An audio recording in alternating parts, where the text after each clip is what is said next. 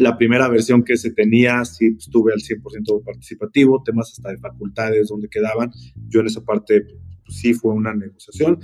El producto final yo creo que estuvo, pues, como dicen, watered down, un poquito más, ya no intentando hacer México un hub, sino más bien intentando pues controlar un monstruo que estaba creciendo, que sigue creciendo, etcétera, y darle un poco de, certeza jurídica, ¿no? Yo creo que es un tema de iterativo. Yo creo que la clave va a ser en qué tan rápido son esas iteraciones. Si te das cuenta que no funciona, lo vas cambiando, lo vas cambiando, lo vas cambiando. Si lo quieres cambiar cada cinco años, pues evidentemente estamos muertos.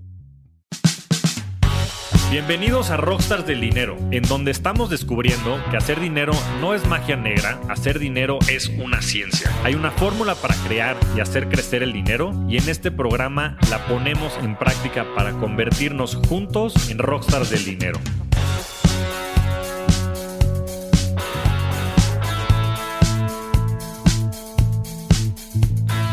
Ricardo Acosta es Chief Financial Strategy Officer de Intercam Grupo Financiero.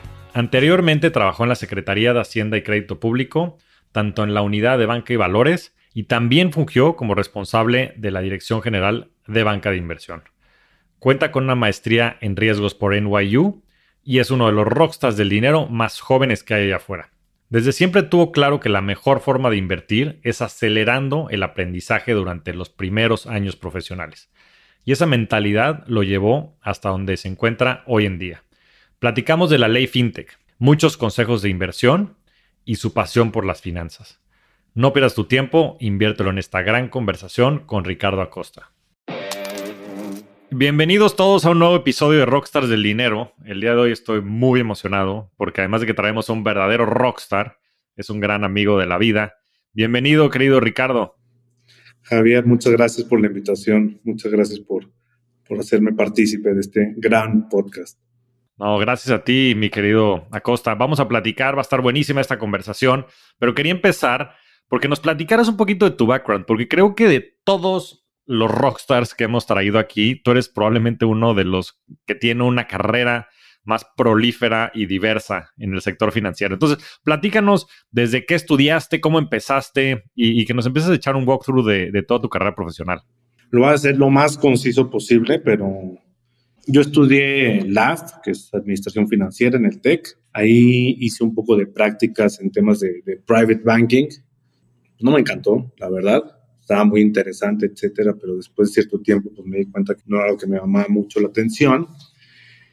Y como empieza a decir, uno empieza a tomar decisiones. Yo tenía dos decisiones. Era de irme a trabajar como a un hedge fund chiquito en, en California, y en San Diego y la otra era irme a Deloitte, a un área como de Financial Advisory que tenía. Total, se me hizo que era un poco más generalista el tema de, de Financial Advisory, como de Investment Banking, por, por, así llamarle, que meterme ya a un tema bursátil. Decidí irme a Deloitte, estuve ahí dos años, veíamos temas de, de Capital Advisory como para empresas, hacíamos temas de, de money, muy mid-market por, por, lo general, un par de cosas grandes que, que, que me tocó hacer y después de eso, un poquito en tema académico, cuando estando ahí, me fui a tomar un curso también de Alternative Investments en, en LSI y empecé a ver, pues, pues que hay más allá de, descontar flujos, ¿no? Entonces, eh, empecé a ver opciones, estaba viendo con Deloitte incluso movimientos y decidirme a Intercam, en teoría para ver más cosas, porque Intercam acaba de comprar un, un banco y en teoría pues querían hacer temas de, investment banking y temas como de project finance. Entonces me fui ahí y estuve ahí la remota cantidad como de dos meses hasta que me dijeron que pues que dejara mejor de hacer ese tema y que me fuera a llevar el área como de planeación ahí dentro de Intercam, ¿no? Entonces es un poquito ahí lo que hice. Eso es como, como un tema que me gusta platicar porque pues yo prácticamente después de Deloitte dejé de tener como jefes formativos en el tema como, como temas de, mentoría, etcétera, más del day-to-day de, supervisación de trabajo, ¿no?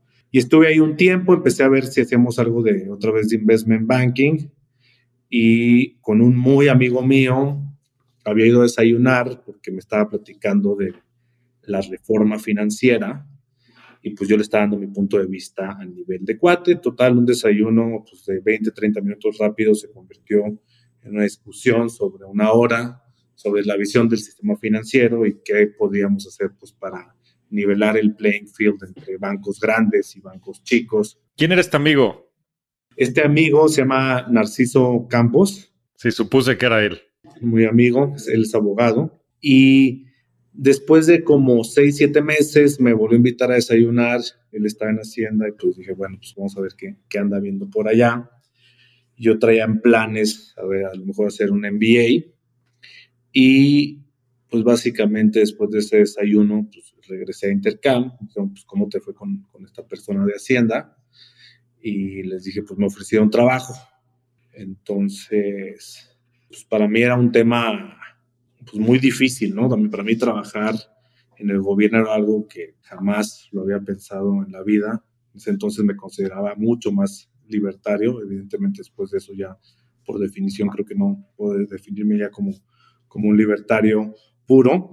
Y estuve como un mes y medio pensándole, dándole vueltas qué iba a hacer, qué no iba a hacer, y tomé la decisión de, de irme, de irme a Hacienda, sin tener idea pues, de la magnitud de, de, lo que representaba irme a trabajar a la Secretaría de Hacienda, ¿no? Como se llama, evidentemente, si hubiera sabido lo que iba a hacer, pues hubiera tomado la decisión de irme pues en medio segundo, ¿no? En Hacienda como sabes, y ahí tuvimos, pudimos convivir ahí, ahí durante un tiempo. En Hacienda, básicamente, pues el mandato de la unidad en la que yo estaba era pues desarrollar el, sistema financiero, obviamente que siguiera siendo solvente, saludable, cuidar riesgos sistémicos, etcétera, pero además un poco de desarrollo, un tema de inclusión financiera, un tema de, de innovación, un tema de, de, productos nuevos, etcétera.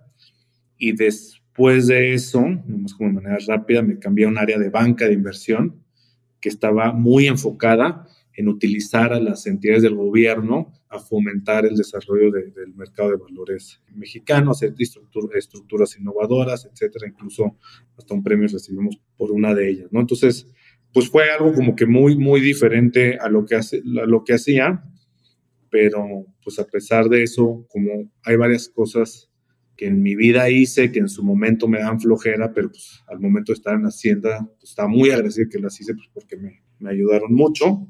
Y después de banca de inversión, pues yo ya tenía decidido, yo sabía que en Hacienda yo quería estar máximo dos años, estuve cuatro, y estuve viendo pues, qué hacer, dónde podía aportar más, dónde podía tener como esta aportar este tema de una visión holística en cuanto al sentido de tener una, un view de las 10.000 pies y poder involucrar en más áreas. Y es que platicando con Intercam, que siempre he estado en contacto con ellos, es que me pidieron que regresara, me, me pidieron llegar a temas de estrategia y finanzas, que es un poco lo que, lo que estoy haciendo ahorita ahí en, en Intercam. Entonces, en resumen, eso es un poco lo que hice. En el in-between también hice una maestría en riesgos, ¿no? Ya me di cuenta que no soy tan ñoño, si era excesivamente el, perfil de mis compañeros y era un poquito ya demasiado cuantitativo para mi forma de ser, ¿no? Pero, pero pues la verdad muy interesante, ¿no? La verdad del tema de pues, intentar aprovechar lo que sea que estés haciendo, ¿no? Sí, me ha tocado vivir esto, este, afortunadamente, en las múltiples etapas, ¿no? En, en, tu carrera profesional y me consta, ¿no? Lo amplio y diverso de tu background y creo que eso es lo más relevante. Yo lo, lo divido ahorita que, que, lo platicas en estas cinco etapas, ¿no? Esta primera etapa en temas de banca de inversión, ahorita me gustaría entrar a cada una de ellas. Después, esta breve etapa que tuviste también en Deloitte en temas de planeación financiera. Después, tu salto ya a Hacienda y en Hacienda, también dividiéndolo en estas dos partes. Esta primera parte de desarrollo del mercado, creo que eso fue bien, bien interesante porque pues fuiste junto con Narciso y el equipo de Hacienda en su momento, pues muchos de los que impulsaron toda la, la ley FinTech que creo que sin duda fue un revulsivo muy importante. Ahorita entraremos sobre todo detalle en esa parte, creo que es una parte bien interesante. Después saltas a banca de inversión mismo en Hacienda, que también es bien interesante, ¿no? Pensar que en Hacienda existe esa función. Yo creo que es algo que la gente pues no, no tiene muy presente. Yo creo que todo el mundo tiene presente la parte de cobrar impuestos y otras, otras funciones de Hacienda, pero no esta parte de desarrollo de mercado y ahora como, como CFO en Intercam, ¿no? Que vienes yo creo que a consolidar muchos de los aprendizajes que has tenido en el pasado y también ahora generando nuevos productos, generando innovación dentro de una empresa dentro del sector financiero. Pero empecemos por la parte de banca e inversión. ¿Qué es banca de inversión? Yo creo que como que suena muy fancy, suena muy sexy, pero difícilmente después la gente lo entiende. ¿Qué hace un banquero de inversión? Híjole, ¿qué hace un banquero de inversión? Es una gran pregunta, ¿eh? y luego cuando llegan los fees a, los clientes, se vuelven a preguntar qué, qué hicieron, ¿no? No, pero a ver, básicamente, como yo, resumo, el banquero de inversiones es, un asesor que te ayuda pues, muchas veces a, para temas de, mercados, de accesar a los mercados de capitales, ya sea, ya sea equity o ya sea deuda, cualquiera de esos dos, o algún tema de crecimiento inorgánico o orgánico, digo nomás, por, por a lo mejor una de las cosas que yo le voy a decir a todo mundo, aprovecho tu podcast, es drop the jargon, if you drop the jargon, todo es mejor en la vida, ¿no?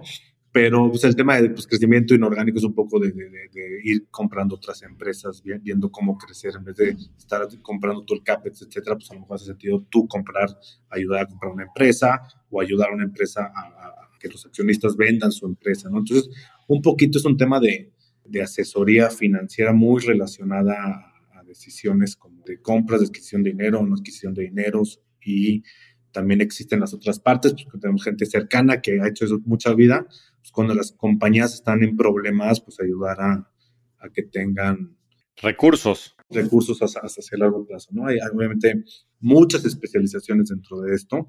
Yo, la verdad, hacía muchos temas de, evaluaciones y, temas de, de money, y también me, ayudó incluso a levantar una empresa dinero con, con un fondo de capital privado. En pocas palabras, lo que hacen es que ayudan a conseguir recursos para las empresas que lo requieren, ¿no? Levantar lana, e inclusive IPOs, todo este tipo de procesos se llevan a través de banqueros de inversión y también ayudan a empresas a crecer de manera, como dice, inorgánica, que lo quiere decir es, en vez de que crezcan pues, con tus productos y demás, pues puedes comprar otras empresas y de esa manera pues crecer también la, pues, los ingresos, etcétera, ¿no? De la empresa. Entre otras cosas, ¿no? También empresas que tienen tal vez algunas dificultades de viabilidad, te metes y haces inclusive reestructuras, ¿no? Este, con ellos. Hay muchos temas de, reestructuras, parte de, lo que te venden luego estas, siempre hay especializaciones, pero pues lo que te dicen, en los buenos ciclos económicos ayudamos en los IPOs y en los crecimientos y pues en los malos ciclos económicos ayudamos en, temas de reestructura, ¿no? Entonces intentan tener como sus diferentes servicios durante las diferentes partes de la curva de los ciclos económicos. Claro, que por eso hace mucho sentido, ¿no? O sea, yo creo que es una chamba mucho de consultoría y por eso, pues, este, Deloitte y muchas de estas Big Four tienen estas prácticas, además, pues, de los, de los bancos de inversión grandes, pues, entre el país y, en fin, ¿no? Pero creo que es una muy buena escuela, ¿no? O sea, yo creo que aprendes un montón. Es una gran escuela y, es, bien raro, me voy a saltar un poquito, pero en mi pizarrón, en Intercamp, hay un bullet que dice hard work is irrelevant. Y así le digo a la gente, yo no me importa si trabajan dos horas, si trabajan 15 horas al día, la verdad no me importa, me importan los resultados. Pero yo creo que si hay un caveat a ese comentario es entender, tener esa cultura de trabajo, de ser bien hecho, de, formato, de transmitir ideas, son cosas bien importantes. Mira, con otro rockstar de dinero que estuvo contigo, con, con Pato, que tiene el tema de la universidad, pues yo, yo le decía, oye, Pato, que la gente aprenda a escribir, a transmitir una idea. Con eso ya le hiciste la vida. Y este tipo de lugares, consultorías, investment banks, tier one, las, big four, BM, McKinsey, todo, todo, este tipo de empresas, eso lo hacen muy bien. Te, enseñan a trabajar, te enseñan a trabajar duro cuando se tiene que trabajar duro. Y yo sí creo que en una etapa temprana en la vida, y este es un consejo que lo doy a todo el mundo y aprovecho aquí para decirles, es, yo creo que antes de los 30, si no es un tema de supervivencia, aunque tengas las necesidades de Maslow así como bien cubiertas, jamás en la vida tomes un trabajo intentando maximizar el tema económico, ¿no? Antes de los 30 años. Es un gran consejo que yo le doy a todo el mundo. Ese es un grandísimo consejo, porque por lo general es lo primero que piensas, ¿no? Sobre todo cuando estás chavo, es cómo le hago para tener más lana, yo creo que te vas mucho por ahí, pero coincido contigo, yo creo que lo más importante en esa etapa de tu vida es sin duda la formación, es lo que aprendes ahí en una de estas como dices, escuelas, es invaluable. Espero que no me escuchen mis, mis jefes, los, los, socios, pero yo decía, dije, es que para mí es inverosímil que me pagan por enseñarme cosas, ¿no? Pero bueno. Tienes toda la razón. Ahora, ¿cómo es la chamba de planeación financiera? O sea, ¿cuál es la diferencia entre banca de inversión y esta función que estuviste haciendo en Deloitte? Estaba ahí como en Deloitte y luego me voy a, a Intercam y básicamente lo que en Intercam me dijeron esta primera etapa que estuve en Intercam fue, pues haces proyecciones, haces modelos financieros, eh, también puedes hacer temas de, pues, de, planeación, ¿no? Entonces dije, ah, pues hace sentido, ¿no? Entonces me ofrecen esta, esta dirección de planeación y la verdad, pues uno, uno piensa que un banquero de inversión es un banquero que entiende los bancos y, y es que bueno que, que sale ese tema, pues, porque no, son cosas diferentes. El banquero de inversión asesora a empresas, más no es un banquero en el sentido de un banquero corporativo que, que, que está viendo los pasivos del banco y cómo se prestan, etcétera. Y entonces yo llegué y pues evidentemente sabía hacer proyecciones, podía hacer un modelo de una empresa, pero pues, para hacer un modelo de una empresa es un tema one-on-one de evaluación, no necesitas ser el mejor modelador de Excel, lo que necesitas es entender cómo funciona el negocio. En este sentido, pues, un banco, ¿no? Y pues yo lo que hice, literal, agarré un libro que se llama Management of Banking y lo empecé a leer, que lo había visto en la carrera. Y ahí empecé a ver pues, cómo se analizaba un banco, cuáles eran los ratios importantes, qué importaba, qué no.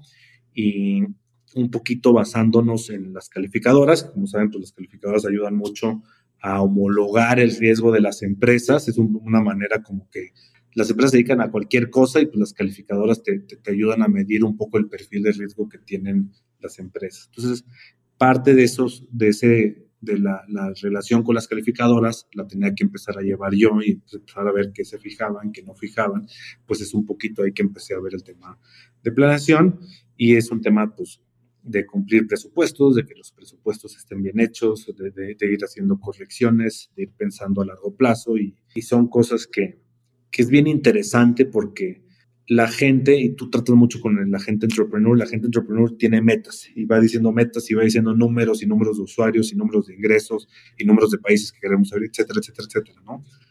Entonces yo dentro de mi trabajo de planeación lo que hacía es, pues yo hacía el back work de eso, ¿no? Entonces mi jefe decía, oye, pues necesitamos tener tanto nivel de captación o tan, tal mezcla de ingresos en cinco años, en diez años.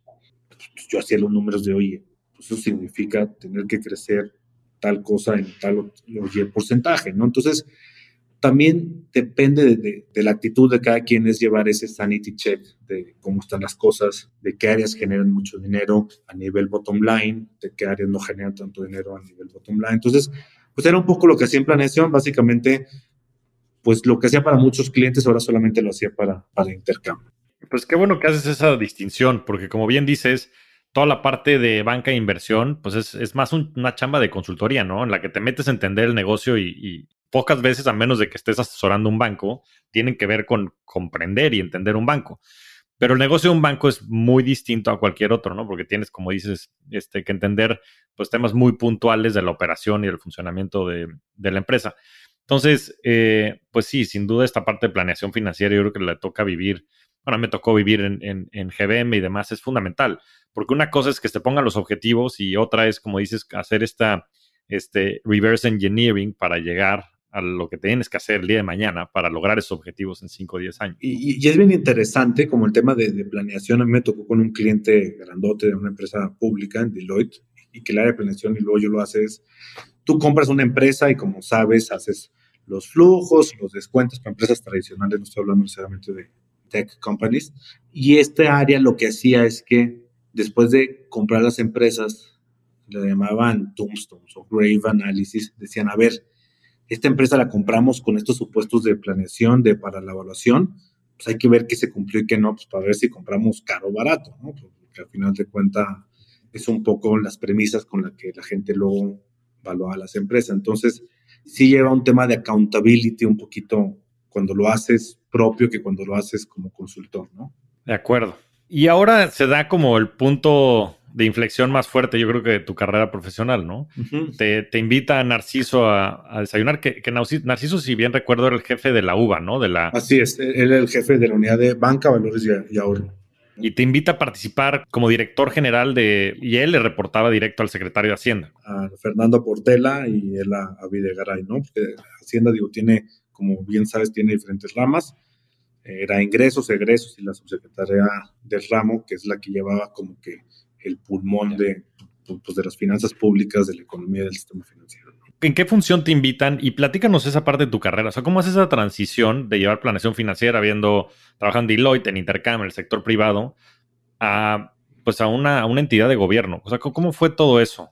Es bien raro, ¿no? Digo, yo decido sí irme un poquito por, porque sonaba algo diferente, porque sonaba algún reto, porque pues, yo había escuchado cosas buenas, muy buenas, tanto de la Secretaría de Hacienda como del Banco de México, eh, históricamente. Eh, pues obviamente por un tema también de, respeto profesional a, Narciso que le tenía, y dije, pues hace sentido un poco el tema de, de los retos, ¿no? Evidentemente yo llegué uno, llegué a una institución y me acuerdo que la regla número uno que puse cuando llegué fue si algún día el tema de los procesos y la burocracia ya no me molesta, significa que me tengo que ir ya de así.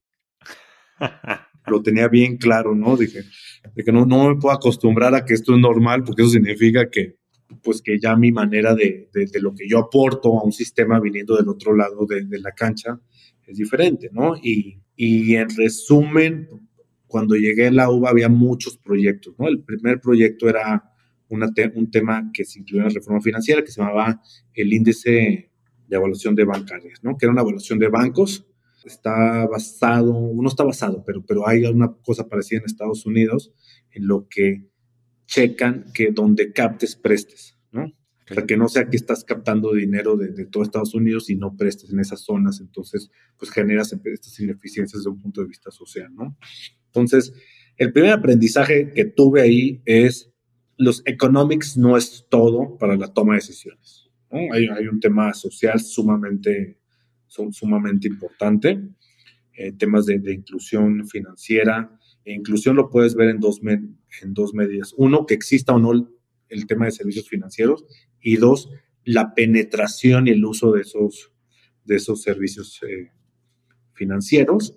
Esa, como pensando en, en un extremo, y en el otro extremo de la moneda teníamos es, tenemos que desarrollar el mercado de valores de México. Y pues tenemos que hacer instrumentos nuevos, tenemos que hacer un deployment de capital mucho más eficiente, tenemos afores sumamente líquidas que siguen creciendo y creciendo de manera orgánica por, por el crecimiento de, de la fuerza laboral del país. Entonces tenemos que ver de qué manera canalizamos el dinero de los ahorradores mexicanos y de otro tipo de inversionistas hacia los proyectos productivos del país, ¿no? Entonces tenemos como que esas, esas dos vertientes inicialmente, ¿no? Hicimos una política nacional de, inclusión financiera, no me acuerdo si te, si, te, acuerdas, que invitamos incluso a la reina máxima que tiene ese como de Holanda, que tiene como ese, ese, ese mandato oficial a, nivel mundial de, de, ayudar a temas de inclusión financiera. Por el otro lado estamos viendo instrumentos, la, la fibra E, el Serpia, que, que, que pues fueron trabajos en conjunto con, el gremio, que es parte de, de, lo bonito, lo interesante de esto es que la fibra E está basada en el Master Limited Partnership, que es para temas de oil and gas de Estados Unidos, y fue un producto o un instrumento que salió sumamente rápido, con colaboración del SAT, obviamente de la CONSAR, de la Comisión Nacional Bancaria de Valores, de manera muy importante, de la Secretaría de Hacienda y sobre todo del expertise de todos los bancos que están en México, que llegaban a enseñarles los lessons learned que pasó en Estados Unidos como, o en Europa, cómo se fue evolucionando este, este mercado. Y ese sí es un gran aprendizaje, ¿no? Porque yo pude haber intentado, junto con el equipo de todos los que estábamos involucrados en este proyecto, en, sacar la fibra E sin pedir ayuda. Y pues, lo que hicimos pues le dije, ¿por qué en vez de yo investigar, por qué no le digo a los bancos que son los más grandes en esto, en el mundo, claro. que me eche la mano? Y eso hicimos. Y llegaban los bancos, Tier One Banks, eh, todos, Goldman, la gente de UBS, la gente de Citi, llegaban y decían, mira, así se funciona. Estos son los temas que ha tenido. Y con base en eso es que llegamos a, a, esos instrumentos, pero fue un tema 100% colaborativo que, y era un win-win, ¿no? Y, y, y, es un tema pues yo creo que de, humildad que se tiene que tener, que, no todo mundo sabemos todo, ¿no? Y de colaboración, ¿no? Entre el sector público y el privado, ¿no? Porque, pues digo, por eso se, tienen esos resultados, porque trae esa gente que lo ha hecho en otros países, que tiene el conocimiento. Y yo creo que lo mismo pasó, ¿no? En todo el tema de la ley FinTech. Digo, al final del día fue una colaboración muy cercana. Digo, me acuerdo que me invitaste también a participar me sentí muy honrado en su momento desde GBM, pero bueno, Daniel Vogel, también el CEO de Bitso, muchísima gente, ¿no? David Arana, de Confío, este Babats, de Clipto, o sea, todo el mundo estaba dentro del barco, ¿no? No, es, que precisamente así es como haces que las cosas sucedan, ¿no? Y, y, llegas a un acuerdo y hay preocupaciones y hay no preocupaciones. Lo que yo noté, y te platico un poquito de eso para que veas cómo lo veíamos desde ese lado en ese momento, fue un tema de, uno, entender que no sabemos todo. Todo nace como, digo, sobre la historia, nos, fuimos a, Silicon Valley a juntarnos con, startups, a juntarnos con muchas fintechs, a juntarnos con, incubadoras, con la gente de Y Combinator, con Google Venture, etcétera, para entender qué estaba pasando. Un poquito era entender qué está pasando pues, en, San Francisco, en la Bay Area, todo en general. Y luego, una vez teniendo eso, pues es que nos juntamos con, con todos los jugadores eh, mexicanos. Y esa es la manera, ¿no? O sea, yo pues lo que hacía, pues lo iba consultando pues, con la gente, diferente gente del sector fintech eh, que conoces, ¿no? Pues evidentemente, si íbamos a tener un tema de cripto, pues yo tendría que ser muy arrogante de no, no agarrar el, el, teléfono y, marcarle, oye, Daniel, platícame cómo funciona esto o esto, etcétera. Y yo platicarle, oye, yo como regulador tengo que asegurarme qué tipo de cosas se le están metiendo al público ahorrador, etcétera. Entonces, era un tema de, de, que entendieran también la postura, la postura de este lado, ¿no? Como le digo, el otro día leí, no sé si Citi tiene 40 mil empleados en compliance. Pues es muy fácil para llegar alguien de una fintech o del día uno y decir, oye, pues están tontos, ¿no? Pues no, o sea, City, crea, créanme que, no es que estén tontos, ¿no? Hay temas de regulación, hay temas de cosas que han pasado en el pasado que te llevan a eso, independientemente de si está bien o no. Yo que tener la humildad de entender que la contraparte o tu competencia sabe algo, pues yo, creo que es una postura que ayuda muchísimo a la, a la, colaboración, ¿no? Y, es un poco, pues a raíz de esa junta en la, en la que tú estuviste presente, pues que ahí el secretario indicó que sí iba a ser una, una ley fintech, ¿no? Sí, y yo, yo, creo que ese fue el gran acierto, ¿no? De ese proyecto, al final de involucrar a todos estos participantes, el, entiendo Videgaray había ido a MIT, ¿no? Si no este, me equivoco. Exactamente, él es ahí doctor, tiene su PhD de, de MIT.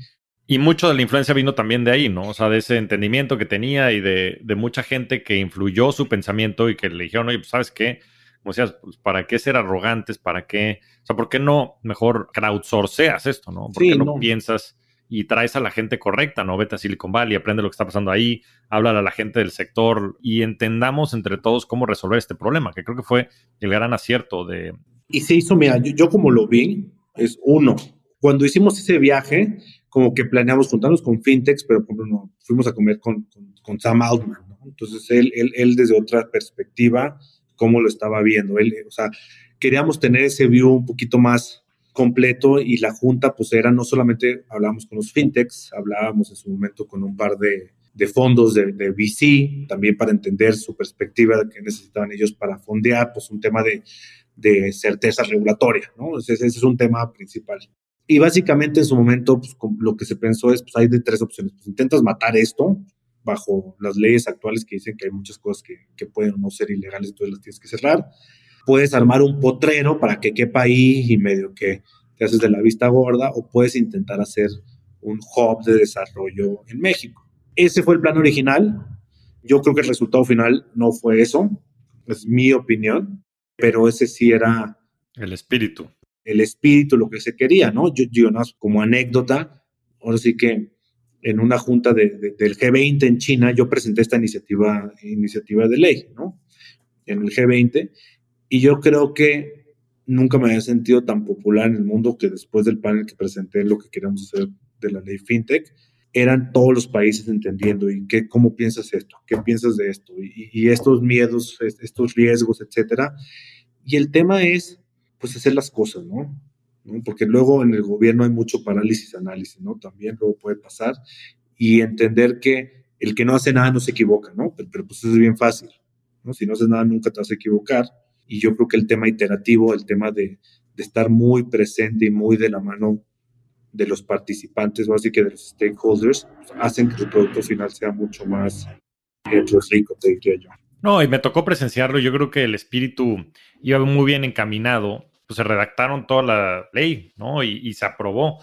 Faltaban las leyes secundarias, ¿no? Que si quieres ahorita entramos a detalle, que ahí es donde tal vez este, hay áreas de oportunidad aún, pero creo que lo que está como principios, pues da un marco de actuación pues muy amplio, que sí creo que en cierta medida hoy estamos viendo pues el resultado de algunas de esas iniciativas, ¿no? Pues estos, este Bitso siendo un unicornio, ¿no? Bitso siendo la primera fintech este, autorizada para operar en México, mismo el tema de, Confío. Yo creo que muchas de estas van a, van a seguir, ¿no? Su, este, su clip, en fin. Creo que se, se, se creó muy bien este marco de trabajo y creo que sobre eso se, va a seguir desarrollando, ¿no? Yo creo que la parte importante de, de esto es esta colaboración entre el sector público y el privado, porque de repente se confunden, pues que hay ciertas cosas que parecían como de dominio público, ¿no? Y, y, viceversa. Y creo que hay muchísimo valor de ver esta colaboración y estas sinergias que pueden pasar. Ahora, ¿Qué salió mal? O sea, porque pareciera que toda esta primera parte se ve muy bien, la ley FinTech sale, se celebra, no nada más eso, no nada más en México, como dices, en el G20 había mucho entusiasmo, de hecho se utiliza mucho el marco de trabajo que ustedes crearon pues, a nivel Latinoamérica, ha sido una referencia.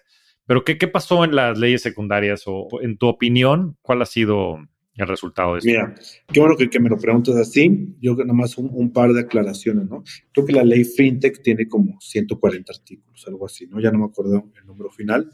Yo me quedé a la mitad del proceso porque, como te digo, me, cambié de, me, cambié de área, ¿no? Me cambié de área al área de banca e inversión de Hacienda, pero pues yo creo que hay ciento, como te digo, hay como 140 artículos de la ley FinTech y yo que conozco como 150 personas que hicieron la ley FinTech, ¿no?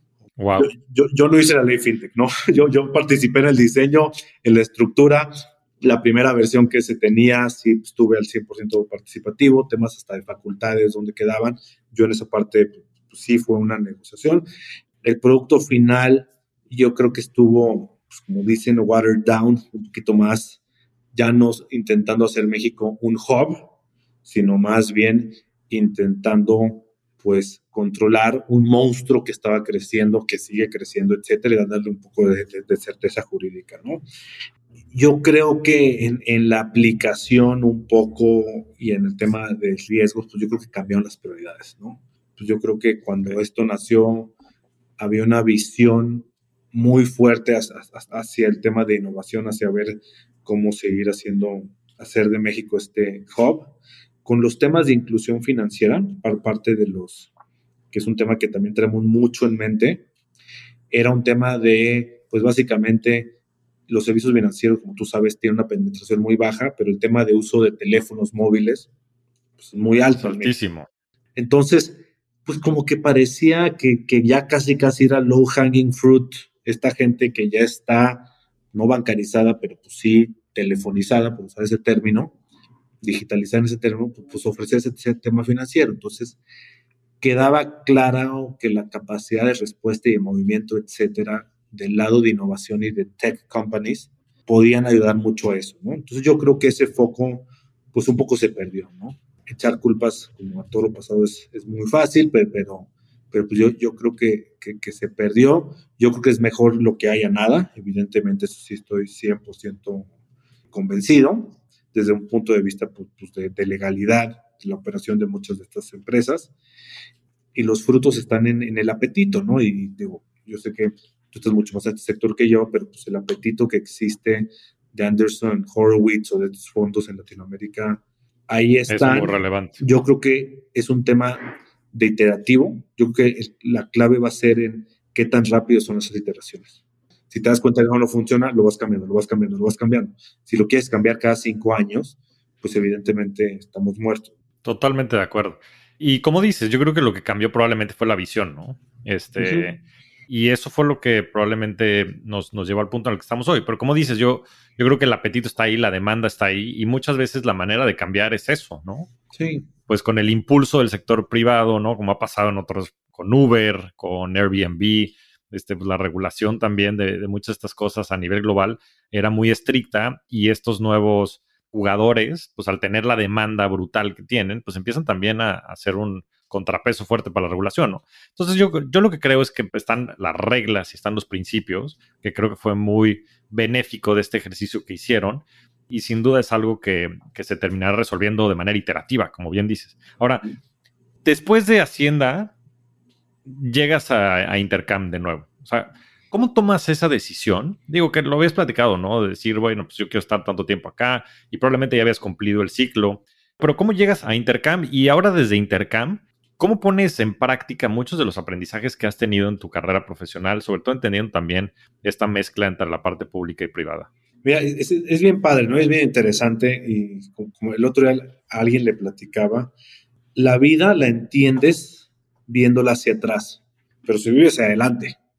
Entonces, yo siempre tengo como que esos milestones de decisiones grandes que tomo en la vida, siempre los reflexiono, ¿no? entonces, es que no sé cómo decirlo, pero pues como, alguien me decía, pues cualquier tonto es profeta del pasado, ¿no? Entonces, como para atrás es bien fácil entender las cosas, pero yo, yo sí soy muy creyente de, de las decisiones las entiendes viendo para atrás, pero por la vida pues, las vas viviendo hacia adelante, entonces siempre hay esa incertidumbre, ¿no? Y yo como con, esa idea en mente, yo, yo sabía una decisión que tomé fue, quiero decidir yo a dónde irme. Yo siento que, siempre me han llegado oportunidades y las iba tomando, ¿no? Pues lo de intercambio la primera vez me salió, lo de Hacienda igual me salió, pero, pero no era algo que yo estaba buscando, ¿no? Entonces, yo ahí un poquito dije, quiero algo en lo que yo pueda aplicar mis conocimientos.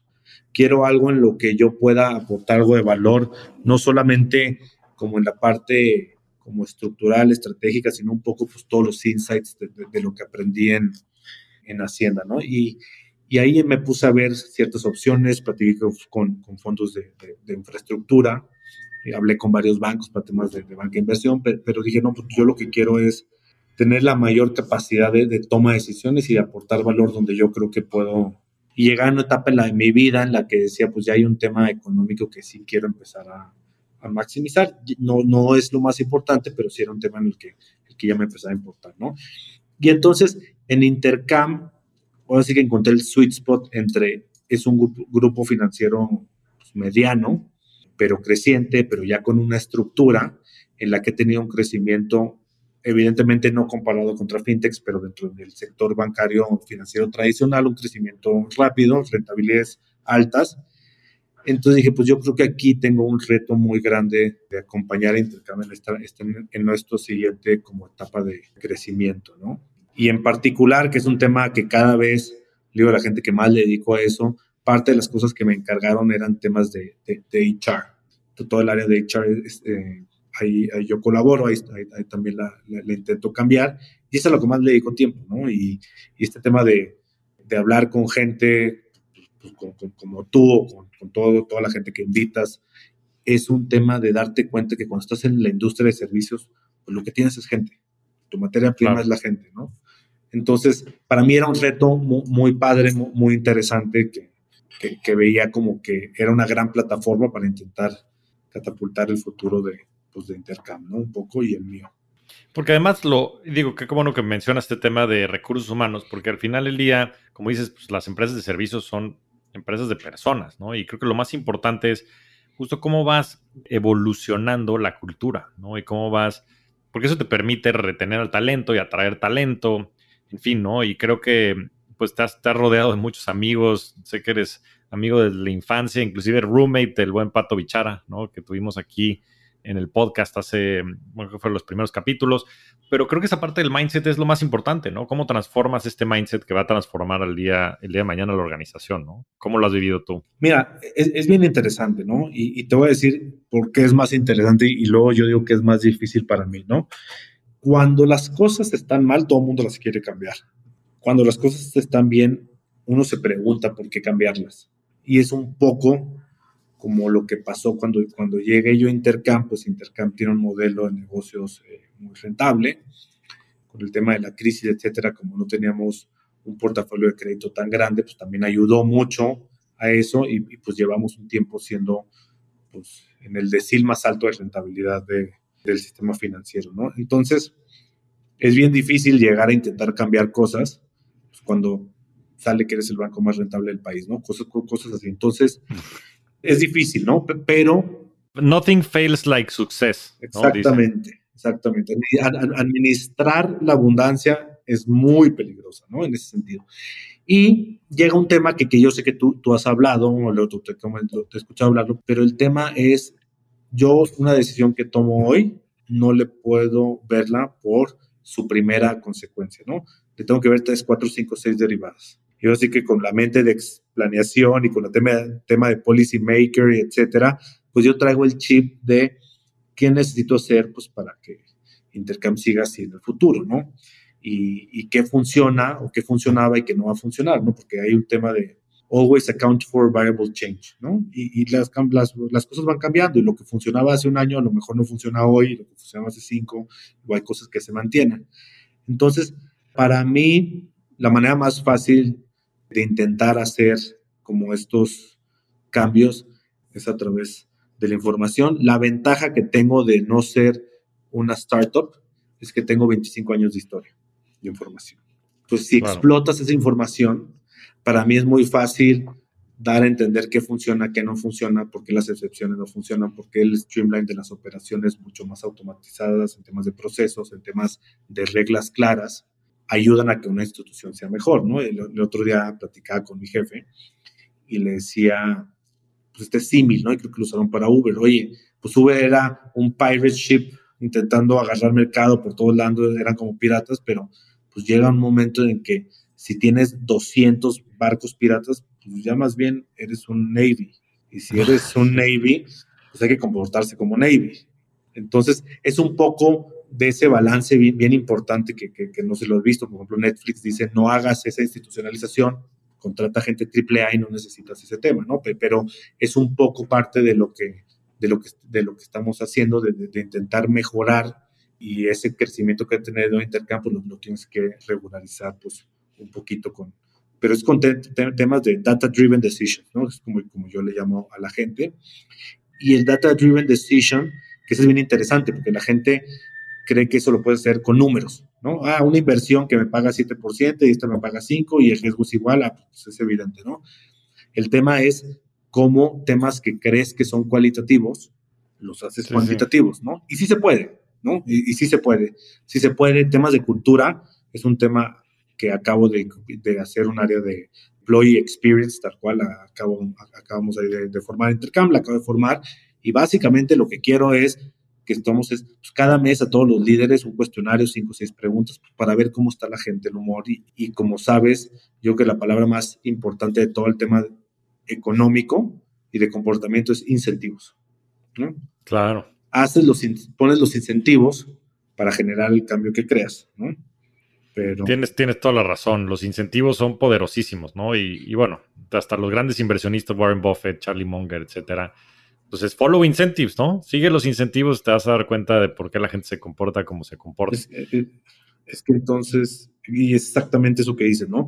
Y los incentivos, la manera, digo, yo lo he oído desde un punto de vista psicológico, la manera que más, más funcionan los incentivos es el carrot and the stick combinado, ¿no? Si haces, claro. si haces las cosas como yo quiero que las hagas, si yo quiero que las hagas, te va bien, pero si no las haces como yo, como yo quiero que las hagas, no solamente no te va bien, sino hay un castigo. Esa como que desde un punto de vista psicológico es lo que más tiene influencia en el mindset de, pues, de, de, del ser humano. ¿no? Claro, y también hablar de la visión y muchas de estas cosas, ¿no? Como dices, este, el employee experience, que es súper importante. Al final del día, pues son tus primeros promotores, ¿no? Si la gente adentro no está contenta, seguro tus clientes no van a estar. Sí. Oye, mi querido Ricardo, el tiempo vuela contigo, como siempre. Nos podríamos estar horas platicando, sí. como lo hemos hecho ya en varias conversaciones. Pero la verdad es que yo me quedo con muchísimos conceptos, muchísimo conocimiento, este, sobre todo en este tema de, bueno, de empezando por la parte de el aprendizaje y el valorar muchos temas de cuando la gente empieza sus carreras profesionales y demás en aprender más que el tema financiero, sí. el tema público y privado, este, y después capitalizar muchos de estos temas y mucho de lo que has construido en tu carrera profesional en esta etapa que estás viviendo en, en Intercam.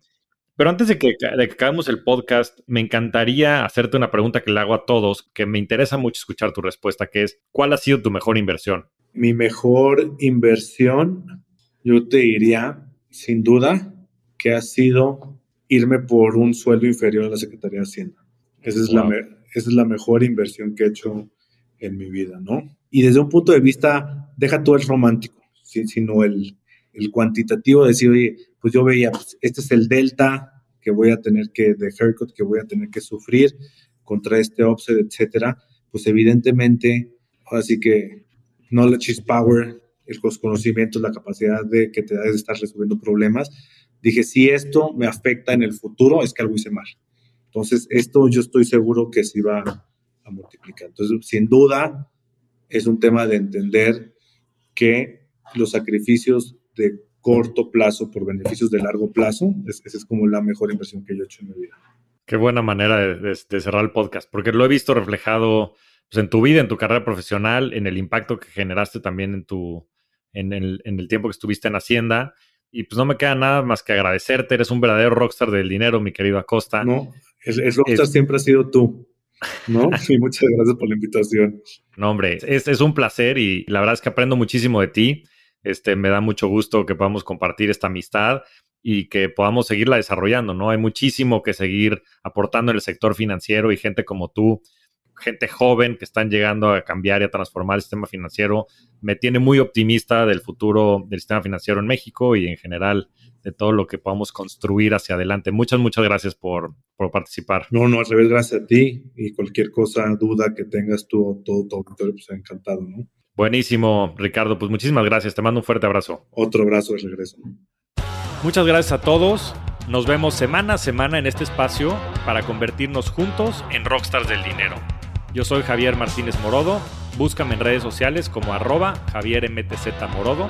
Y suscríbete a Rockstars del Dinero en Spotify, Apple Podcast, donde sea que escuches tus programas. Agradecimientos especiales a todo el equipo de producción. Rockstars del Dinero es una producción de Sonoro.